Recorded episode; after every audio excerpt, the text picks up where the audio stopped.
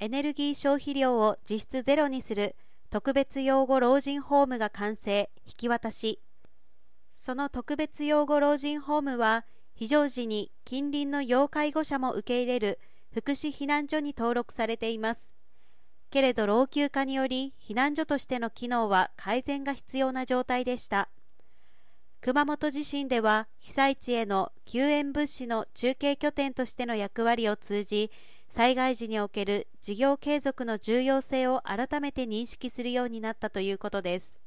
強風会より白樹園の建て替え工事プロジェクトを受注した NEC ファシリティーズは今年4月末に同施設の引き渡しを完了しました。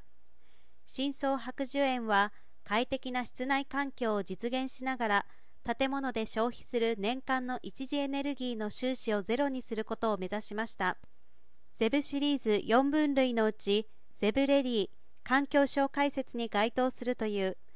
同社はカーボンニュートラルや BCP の観点を取り入れ計画から設計施工運用までワンストップで建築物の省エネ総エネを実現するゼブソリューションを19年から提供しています。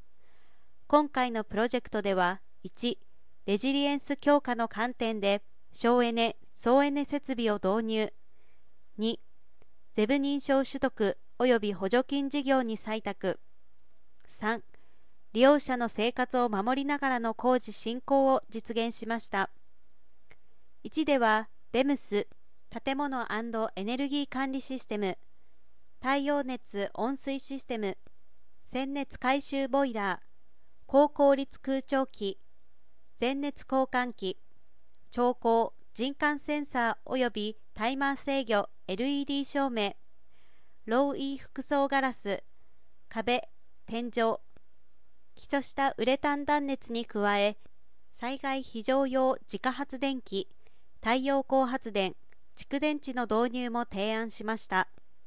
省エネ性と利用者への快適な空間提供のためベンダーフリー対応として以前からある地中熱利用換気空調システムを再利用しています。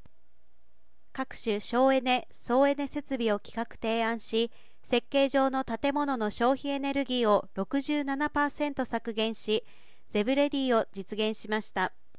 同社は新築のみならず既存の工場や事業場などでも省エネ診断ゼブソリューション提案をしてカーボンニュートラルの実現に貢献していく構えです。